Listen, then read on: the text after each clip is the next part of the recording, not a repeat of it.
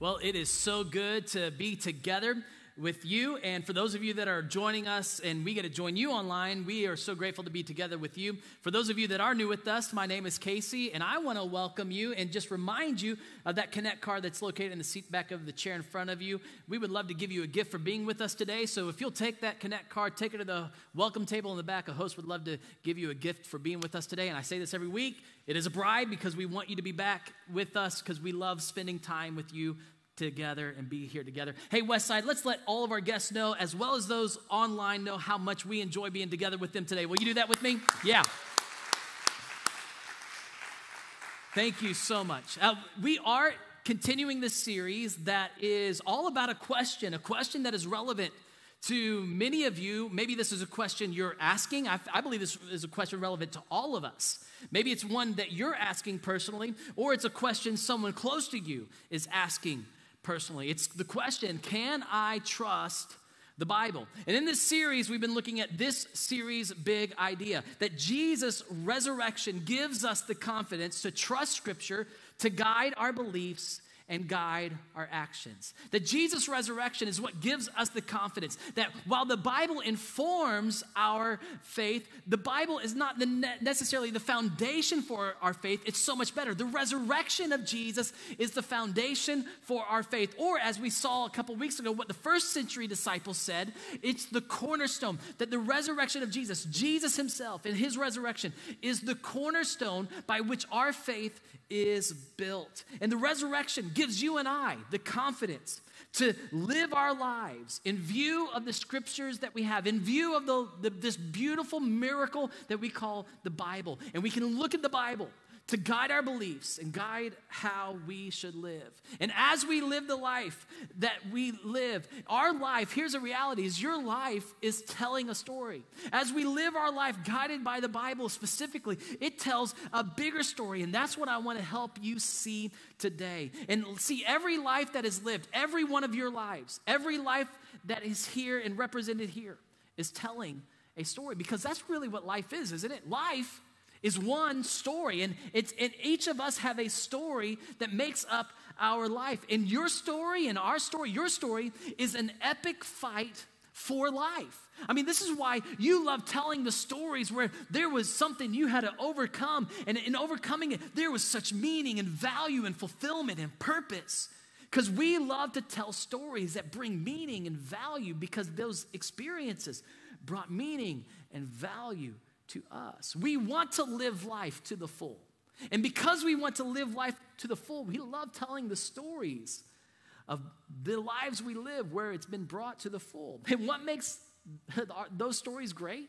I mean, isn't it what, what makes those stories great? The, the, the fight for that story or the fight in that story, the conflict, the adversity or the, uh, the adversary. See, because without any adversity or any adversary to overcome, really, what's the story that we tell? And here's a reality our human story that you and I are part of, our human story is embedded in a more expansive narrative. Your story is part of a bigger story, and the backstory, which supports each of and every one of our stories, is an epic. It's an epic that is not of tale or fiction. It is not one of, of, of imaginary uh, fabrication, but it's one that is embedded in the fabric of the universe and it, of all of creation. And it's because of the resurrection of Jesus, because of the resurrection of Jesus, that we can look at this collection of writings that we call the Bible, which reveal this narrative in which our story and your story takes shape. And today, here's the teaching big idea that I hope that you discover. I hope that this leads you to want to read the scripture in the story it shares.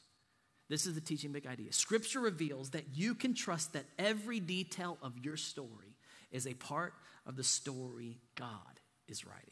This is what Scripture reveals. This Scripture reveals that you can trust that every detail of your story is part of this bigger story that God is writing because God, as we see the God of the Bible, He's a God who cares for and is involved in your daily life. He cares for you so much that when He made you, He put something inside of you that longs, that craves, that desires to be a part of a bigger story. This is why King Solomon would be inspired by the Holy Spirit to write these words that would be later called Ecclesiastes. He has made everything. This is what he would write. He would say, God has made everything beautiful in its time. God, He has also set eternity in the human heart. I want to read that again because this is important. He has set eternity in the human heart, yet no one can fathom what God has done from beginning to end. Every one of us has this sense of eternity. And the reason is because God placed it there.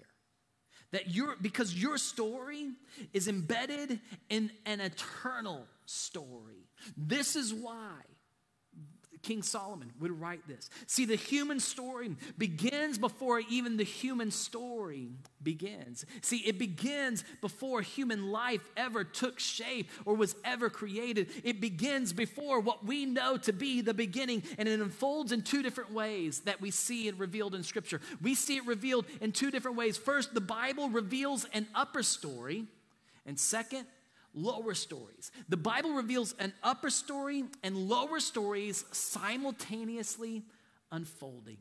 This is what the scripture shows us. These two stories, this upper story of what in this these lower stories simultaneously being written and, and, and in this and unfolding. The lower stories, I want to help you understand. These are the ones that are closest to us. These are the details of your life contributing in all of these lives that we live, all the details of our life, contribute to the one grand narrative, this upper story that God is telling.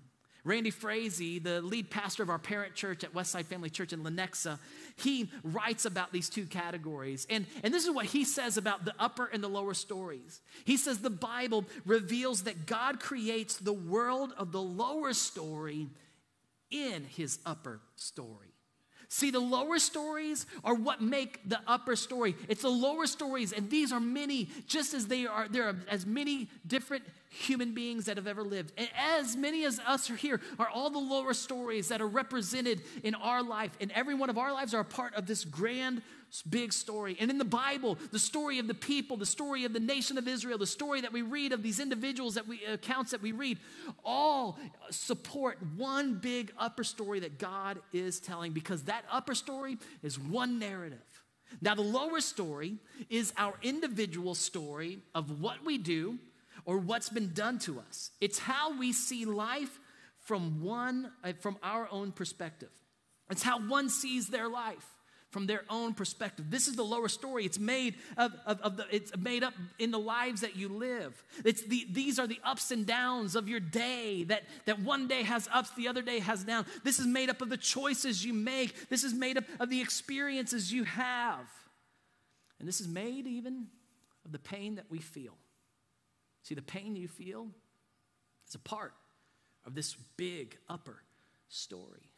And the pain that you even cause because of the choices you make are a part of your lower story. And it's all wrapped up in God's upper story. See, what we do or what's been done to us is part of the lower story that every one of us live. Now, in scripture, we read about many lower stories. We read about Joseph and the, how he was sold as a slave to Egyptian slave traders by his brother. This is the lower story. And in this lower story, we see seven years that he would spend in prison and under house arrest in this, this story. But in the upper story, Joseph reveals, he got wind of the upper story. He says, God uses all things. He works all things together in this. And he goes, What you intended for harm, God intended for good. In the lower stories that we read, like the story of David, we see a shepherd boy becoming the new king of Israel and leading this new nation of Israel to be the new community of God. And he, he in his own life, is under the pain, but he also creates choices and makes choices that affect pain on others and create pain on others through his own act of adultery As a king, he invites pain into his family, he invites pain into the life of Israel as a nation. It's all a part of his lower story, tells a bigger narrative of what God is telling. We read about Esther's appointment. Esther, who was a Jew, as the king of Persia, and the, they were in exile, and the king of Persia uh, uh, exiles his queen and invites a banquet, and all these ladies who were beautiful come, yet Queen uh, Esther is chosen to be queen. And later would come in the upper story that all of this happened for such a time as this. Because every one of the lower stories that you read about in the Bible are contributing to a grand upper story. The upper story is the story God has written through the scriptures. We see this upper story through the scriptures and the story, the, the, the, the narratives of these lower stories. And to make sense, and to find meaning in these lower stories, you have to understand the upper story.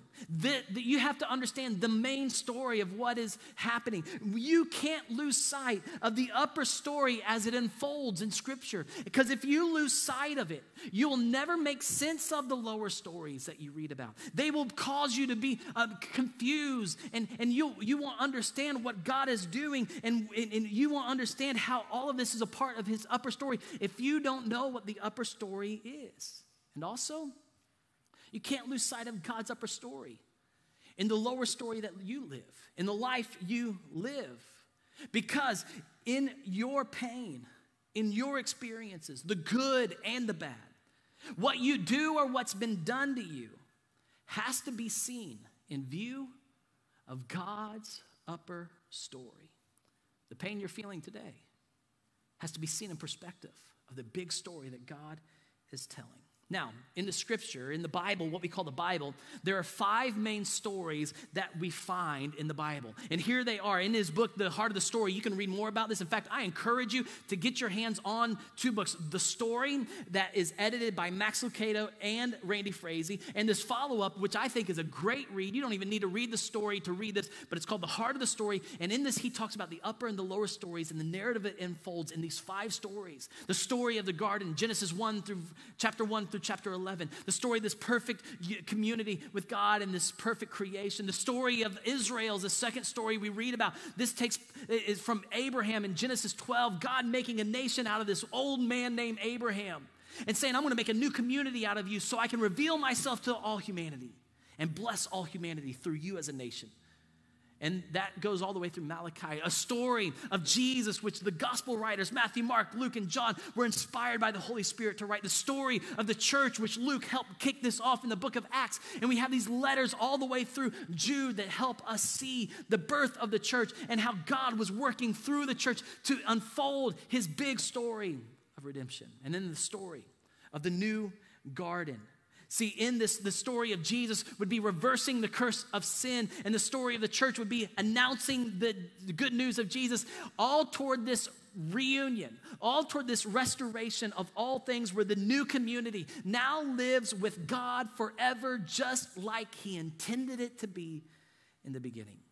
See, the upper story contains the narratives of all the lower stories that are contained and what we get to call the Bible. Now, while the lower story contains the things people do or what's been done to them, the upper story is what God is writing, what God has done for us, doing in us, and how He's using us for His purposes.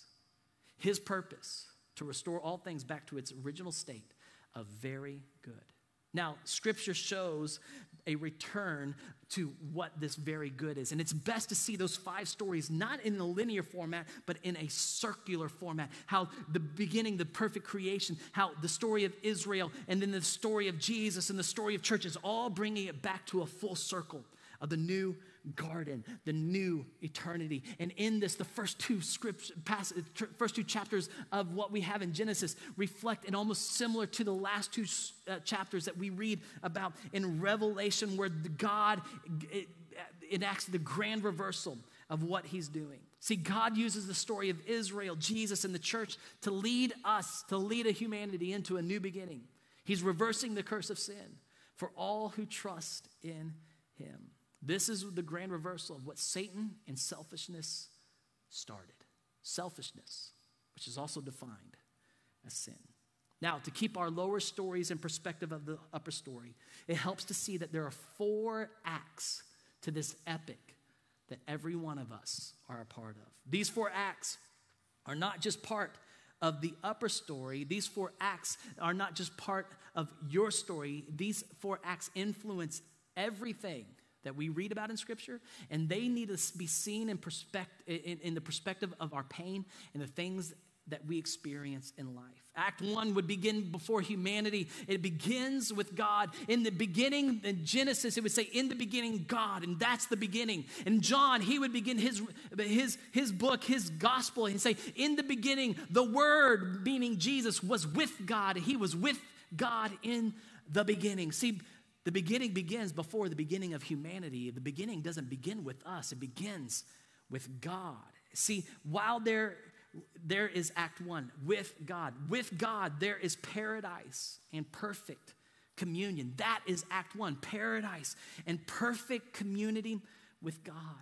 Now, paradise isn't as much a place as it is being with God. Paradise is having perfect communion with our Creator God. See, a loving God created a world with a people to love and, a, and to love Him in return. See, God created a people that He could love, and He gives the people a purpose to love Him in return. God, who is love, His nature is love, creates humanity that He can love and He can give life because He loves. And this is the, He gives the, this humanity a world to live in. We read about this in the Genesis account, and we can trust the Genesis account because of the resurrection of Jesus. We read about this. So God created mankind in his own image. In the image of God, he created them, male and female, he created them. God saw all that he had made, and it was very good.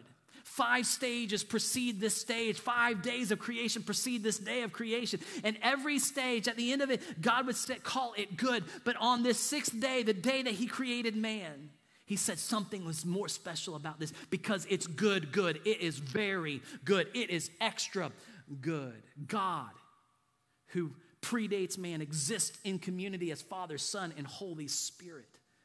He created man and humanity to exist in community with Him. He created us in His image. He created us to be His children, to be a part of His family, His kingdom family. He created us with a purpose to love Him and to love each other in return for, because of his love for us. This is why you have value. Your value is not in what you do or what's been done to you. Your value is in whose image you are created. And we see this because of the upper story. See, our lower story is what's been done to us or what we've done, and this does not bring our life meaning or purpose. It's what God says about us that brings our life meaning and purpose. God created you to love Him and to love Him, and He wants you to love Him. That's amazing. But every great story has something else, has adversity or an adversary. It has the protagonist. The protagonist has the antagonist. The greatest movies ever told have conflict to overcome or adversity to, to, to get through or an adversary to conquer. Why is this? Because all great stories are embedded in the epic, the big story, the upper story that God is writing. And to understand this, we must look at Act Two. Act Two is this paradise lost and community broken paradise lost, a community broken. In Act 2, tragedy strikes humanity. Tragedy strikes the world in which humanity inhabits. Relationship with God is broken. Relationship with each other and even ourselves is broken. Paradise is lost. No longer is there a place to inhabit, and pain now enters the human narrative. Satan, the adversary, and our selfish sin destroys our relationship with God and brings death into our story. God, who created humanity, created humanity to live forever, created to us to love us and for us to love him in return. This was exemplified through an, a, a, tree called the tree of life. The, this eternal life was portrayed as this tree of life in the garden of paradise. And God wanted to love us and experience his love forever. And he wanted, he created us with a purpose to love him in return. But it's not love unless it's a choice. That's why the Genesis account also tells of a tree of knowledge of good and evil in the garden in this paradise. And, and this is why God gives Adam and Eve in this telling, he, he gives Adam and Eve a choice to choose him, to trust in him, and to show their devotion to him. But there is an adversary in our story that shows up in the Genesis account. He shows up as a serpent, and his name is Satan. Satan deceives Adam just like Satan was to, to deceive you and I. Satan doesn't want us to believe, or that word in, the, in our language is trust. It's the same word they use all the way through the, the Bible. It's trust, believe, or trust. Because to break a trust is to sin. Satan knows that to sin against God, break our trust in Him, to not trust Him, to not believe Him is a sin that leads to death. And that's what Satan wants for all humanity. So, just like you and I are tempted to do whatever we want to in life, to not trust God and want to do live life however we want, Adam and Eve are tempted to take control and not trust in God's control. In Genesis 3, verse 4, Satan tells the woman, You will certainly not die, for God knows that when you eat from it, the tree of knowledge of good and evil, your eyes will be opened and you will be like God, knowing good and evil. When the woman saw that the fruit of the tree was good for food and pleasing to the eye and also desirable for gaining wisdom, she took some and ate it. She also gave some to her husband. Then the eye, and he who was with her, and he ate it. Then the eyes of both of them were opened, and they realized they were naked. Shame enters human story, the human narrative, because of our selfish decision. So they sewed fig leaves together and made coverings for themselves because that's what we try to do. We try to cover our shame instead of just being honest and upfront. Then the man and the wife hear the sound of the Lord God as he was walking in the garden in the cool of the day, and they hid from the Lord among the trees in the garden. And We here see that they chose to break the trust in God, and that breaks the relationship. And since this time, humanity's selfish sin, your selfish sin, has been the result of humanity's curse. We are born with this selfish struggle. This is why every one of us must die. This is why death is a part of the human narrative and not just the human narrative of creation's narrative. Things have to die. Sin introduces death. This is why our lower stories and your lower story is filled with pain pain of loss, pain of decisions that hurt you and hurt others, pain that, that makes God feel distant in your life because of we deal with this curse called sin. It's our selfishness. This is why we cause pain to other people, is because of our selfishness. The enemy just has to get us to live selfishly, and this breaks our community with each other and also breaks our community with God because Satan sees the image of God in you, and that image is love. To do the opposite of love is to live selfishly. And to live selfishly is what he wants you and I to do. And when he does this, he breaks that image in us. He does this by tempting us to be selfish, to deny God's authority in our life, and to get us to think that we have the right to live however we want. This is humanity's narrative. This is the life we live without God. This is the selfish life to do whatever we want, to live however we want in a way that makes us happy. This is the end state that culture says of man to live at the cost, even at making others suffer. This is the work of the enemy. This is the work of Satan since the beginning of time. That work is revealed in us as sin, and there is a consequence to pay, and it's death. This at the na- is this is at the nature of our hearts, and that's why we always gravitate and have this gravitation towards selfishness. But God still sees His image in you. He still sees his image in all of humanity. And while it is distorted, it is not lost, but needs to be restored. The life sold to our selfish sin needs to be redeemed, but we cannot redeem it ourselves. There needs to be a rescue. We cannot save ourselves. And so every great story has a rescue because humanity's story, your story, the epic we live, has a rescue. In Act 3, it's rescued and community restored.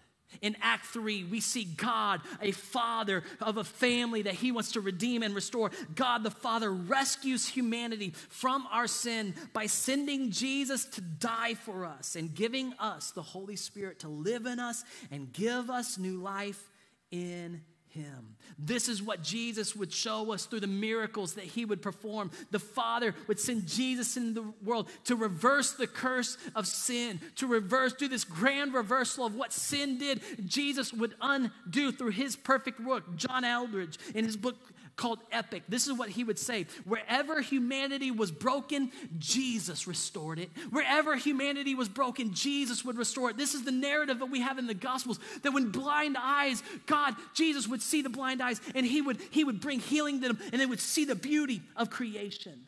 When, when deaf ears would hear, they would hear the joy, the laughter of what creation was made. That this is what God was doing through Jesus. He was restoring what humanity and sin had broken. The lame would leap to their feet to dance. Even the dead would come back to life and be reunited with family. This is the story of Scripture. This is the story, the big upper story of the Bible God rescuing and restoring our community with God and restoring our community with each other.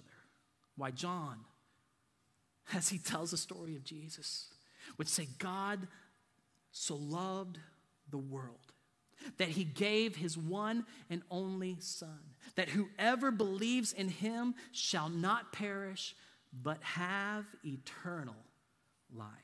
God rescues the human heart from our sin. What he, the Hebrew prophets Jeremiah and Ezekiel would prophesy, Jesus would make possible through his life, his death, and his resurrection. He would restore our hearts, our selfish hearts that are under the hardness of humanity's curse of sin. And for all who would believe in him, he would give a new heart. That's why Jesus would say to Nicodemus that you must be born again. You cannot be born again in your own. This is the work of the Holy Spirit to give you a new heart by giving you a new life and making you a new temple, just like the original temple, the earth was to inhabit God. Now you and I become a temple where God inhabits us through giving us his spirit to live in us. God was with man in the beginning, and through the Holy Spirit, the gift of God to us, and the grace of God through the forgiveness of what Jesus makes possible, we can now be with God, and God can be with us again. What sin destroyed is now restored. Our relationship with God is made new because sin has been paid for and our lives have been redeemed. And through Jesus, all of this is because of Jesus, Jesus' act of eternal love. God with us, us with Him, because He is alive in all who trust in Him. Yes, there is pain apart, uh, that's part of your lower story. There is pain that is part of your life, but your story so much bigger. God is with you in the pain of every moment. In every story, we need to understand every great story has a great ending, doesn't it? The stories we love to share are the stories that end with what? And they lived happily ever after. This is possible, and I say this very carefully. This is possible for your story. This is possible. And this is possible because of what Jesus has done. In paradise, that's restored. Act 4. In this Act 4, God creates a new heaven and a new earth for his children to be together with him forever. Forever. Together forever together forever. See, paradise is not a place as much as it's a being with God forever. That's why God, Jesus on the to the thief beside him on the cross would say, Together you're to be with me in paradise. It's together with God. This is the story. This is this is the, how the reverse this sin of cur, the curse of sin is reversed. John writes about this ending to our human narrative. That is our hope that we look forward to. That's, that is the product of His kingdom being perfectly restored. And yes, His kingdom is coming to our hearts and it's coming again. And He's continuing to bring it. And then it will come in a perfect recreation of all things. This is the story for all who trust in Jesus as Savior. and follow him as Lord. And this is how the story ends and makes the pain of our life worth it. John would write this in the book called Revelation. He would say, Then I saw a new heaven and a new earth, for the first heaven and the first earth had passed away, and there was no longer any sea. I saw the holy city, the new Jerusalem, coming down out of heaven from God, prepared as a bride beautifully dressed for her husband. And I heard a loud voice from the throne saying, Look, God's dwelling place is now among the people, and he will dwell with them. They will be his people, and God himself will be with them and be their God. He will wipe away every tear from their eyes. There will be no more death, or mourning, or crying, or pain. For the old order of things has passed. While we live in this old order of things right now where there's pain, one day, for those who trust in Jesus as their Savior and follow Him as their Lord, all the pain of our story will be reconciled. We'll, we'll find its true purpose in the upper story that God is writing. And we believe this because of the resurrection of Jesus. And because of the resurrection of Jesus, John, Jesus would tell John as he was sitting on Jesus was sitting on the throne because John would write the he who is seated on the throne Jesus himself said, "I am making everything new." Then he said, Write this down, for these words are trustworthy and true. And do we believe it because it's in the Bible? No, we believe it because of the resurrection of Jesus. And because of the resurrection of Jesus, we trust that these are true. Then he said to John, It is done. It's finished. I am the Alpha and the Omega, the beginning and the end. The thirsty, I will to the thirsty, I will give water without cost from in the spring of the water of life. See the invitation? Those who are victorious will inherit all of this, and I will be their God, and they will be my children. This is the end of the story, but it's only for those who choose to trust God Choose God by trusting in Jesus and following Him. This is the end of the story for those who trust in Him and follow Him. See, you can choose God and receive life, or you can deny God and suffer an eternal death. Jesus reveals that while there is an ending where we could live happily ever after, and that's possible, there's another alternative ending for those who don't choose God, that choose to deny Him. See, Jesus reveals this alternate ending in a, in a parable he gives as he's addressing some religious people, people that thought they could earn their way to God. And, he's, and, and he tells them what the kingdom of God is like. He says, The kingdom of God is like a king who prepares a wedding banquet for his son. The servants, he would send out servants to bring them in and invite people to come to this wedding banquet. And, and as he, the servants would go and share this, the servants would refuse, uh, the, the people, the, as the servants would invite them, the people would refuse to come. And then he sent more servants to them. The king would send more servants out to, and, and say, Tell those I've invited to come to this banquet. Tell them that the calf has been fattened, that the ox has been prepared. Everything's ready. They just need to show up. Come to this wedding banquet. But Jesus would say they paid no attention. And they went off, and he tells how they just chose their own way. One went to his field, another to a business. Then the rest would, then these, uh, the rest of these people, uh, they would seize the servants of the king and kill them. The king would become enraged because they didn't choose him. He sent his army and destroyed those murderers and burned the city. Then he said to his servants, servants, the wedding banquet is ready. But those I invited did not come, so go to the street corners and invite everyone. So the servants go out. They invite the lost, the last, and the least to come to this banquet. The ragged, the worn out, the good, the bad. The wedding then would hall would be filled, and the banquet would be filled with guests who received an invitation to the wedding, and they were grateful. But one guest sneaks in, we read, Jesus tells. And he wasn't prepared for this wedding. He, we'll see here in a second, wasn't dressed for it. In verse 11, When the king came in to see the guest, he noticed a man there who was not wearing wedding clothes. He asked, How did you get in here without wedding clothes, friend? The man was speechless. This is a metaphor for wanting into the banquet, but not wearing the clothes that the king would provide. See, the king would provide clothes in a wedding. And in our wedding banquet, our clothes are filthy rags. Our good works mean nothing.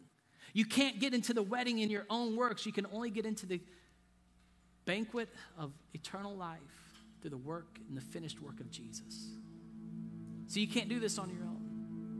The New Testament authors would say, We clothed ourselves with his righteousness. It's because in his perfect work that we're made whole. Then the king tells the attendants, Tie him hand and foot and throw him outside into darkness, where there will be weeping and gnashing of teeth. For many are invited, but few are chosen. Many are invited, but few choose God. Many want eternal life, but they don't want the God or Jesus who brings life. Weeping and gnashing of teeth is a picture that God gives us of an eternity that's not with God.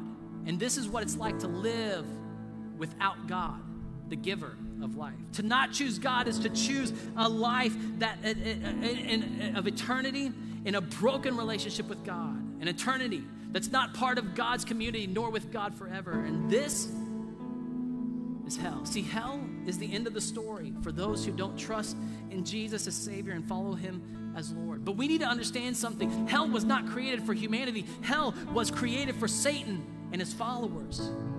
But in his final act of self centeredness, to deny God, reject his love, and resist his authority in our lives is to choose the same fate of Satan, who hates God and turn his back. But to receive Jesus is to become children of God.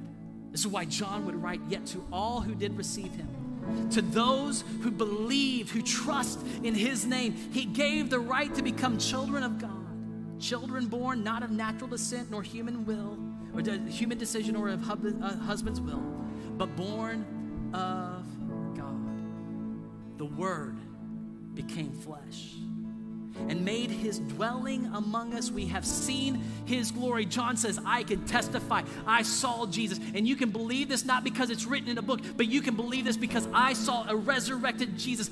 I saw his glory. We have seen his glory. The glory of the one and only Son who came from the Father, full of grace and truth. We believe the story of the Bible because of the resurrection of Jesus. This is our story.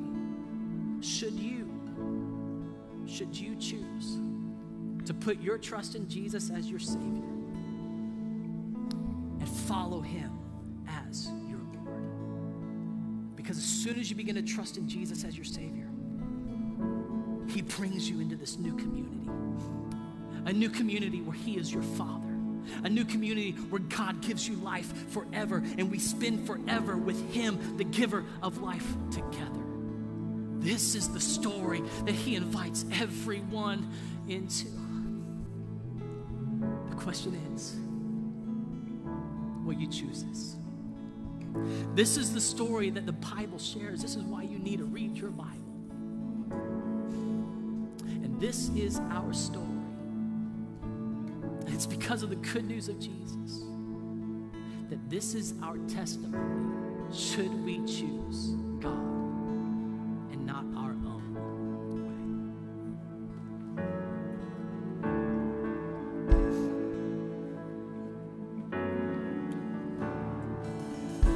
way. This is my testimony from death to life. Cause grace rewrote my story. I'll testify. By Jesus Christ the righteous, I'm justified. This is my testimony. This is my testimony. This is my testimony from death to life. Cause grace rewrote my story. I'll testify. By Jesus Christ the righteous, I'm justified. This is my testimony. This is my testimony.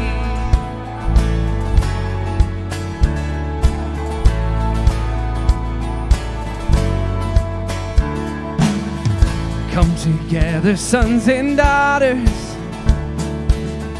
bought with blood and washed in water. Sing the praises of the Spirit, Son, and Father. Our God will finish what He started. Oh, our God will finish what He started. This is my testimony from death to life. Grace rewrote my story. I'll testify by Jesus Christ the righteous. I'm justified. This is my testimony. This is my testimony.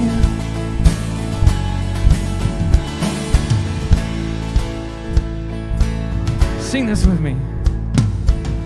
If I'm not dead, you're not done. Greater things are still to come. Oh, I believe. If I'm not dead, then you're not done. Greater things are still to come. Oh, I believe. If I'm not dead, you're not done. Greater things are still to come. Oh, I believe. If I'm not dead, you're not done. Greater things are still to come. Oh, I believe. This is my testimony from death to life. His grace rewrote my story. I'll testify by Jesus Christ the righteous. I'm justified. This is my testimony. This is my testimony.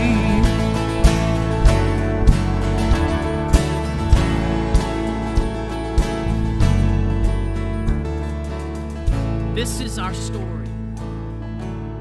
This is our story because of the resurrection of Jesus. This is why that we can look at scripture and we can see that it reveals that we can trust every detail of our story because it's a part we can trust that every detail of our story is a part of God's story that he's writing. This is why you can make sense of the pain that you're in right now. This is why you can make sense of the things and, and, the consequences of life that we suffer and the things that have happened to us and the things that we cause others. It's a part of a story that one day it'll all be restored. While not here, then yes. And for those of you that have never put your trust in Jesus, we want to invite you into the invitation that God has already extended. We'd love to pray with you. Our prayer partners will be up here. They'd love to pray with anyone for any reason. And we would love to pray with you if you want to start this journey and start a new story and be a part of this new community with those of us who have been made a part of it through Jesus' final act in his resurrection and his grace toward us. It's just a matter of receiving his forgiveness, confessing our selfish sin, and becoming a part of his new family and following him in a new community of believers. Maybe you need to talk to the person that brought you and they'd like to share that good news with you and you can start that new relationship with Jesus. Before we leave, I want to invite you to, if, if, you would like to discover more about this grand story that we're a part of, I invite you to a Journey to the Word luncheon that's going to take place next Sunday. We've been telling you about this for the last several weeks. It's next Sunday. You can get more information about this at uh, westside forward slash Bible. You can also sign up there for that luncheon and this class. It's a, it's a 10 week journey that we want to help you understand the scripture more. But I want to pray with us before we leave. Will you bow your head? Father, it's hard to understand the pain that we read in the story of the scripture that you've given us. It's sometimes hard to understand the pain that we all experience. The pain that we suffer from the choices of others, to the pain that we create in our own sinful selfishness. But God, may we see in the life we live and may we see the story of scripture these lower stories in the upper story and perspective of this upper story and may we realize that you are in every detail of our life and as we choose to trust in you May you redeem our story and use it to glorify your name and bring more people in to this invitation that you've given. In Jesus' name. God bless you, Westside. Do not miss next week as we finish the series, Can I Trust?